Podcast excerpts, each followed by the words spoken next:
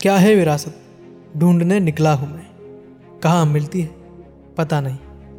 कैसे होती है विरासत? खोजने निकला हूँ मैं। घर से परे घर वालों से कफा होकर। सुनसान रास्तों पर खो गया हूँ मैं। चारों तरफ़ अंधेरा है। उम्मीद की रोशनी दिखा दो मुझे। अनजान मुसाफिरों से सवाल कर रहा हूँ मैं। विरासत क्या है? एक बार तो बता दो मुझे। किसी ने कहा उनकी ज़मीन जायदाद ही उनकी विरासत है? तो एक ने कहा, उसकी रियासत ही उसकी विरासत है। सुनकर उनका जवाब सोचने लगा हूँ मैं, लेकिन देखकर उनकी ज़िंदगी कुछ कुछ समझ रहा हूँ मैं। जिनकी विरासत में ज़मी जायदाद है, उनके हाथ गंदे कामों से मेले हैं, और जिनकी विरासत में रियासत है, उनके हाथ खून से रंगे हुए हैं। खुदा का लाख लाख शुक्र है कि मेरी विरासत में ये सब नहीं है।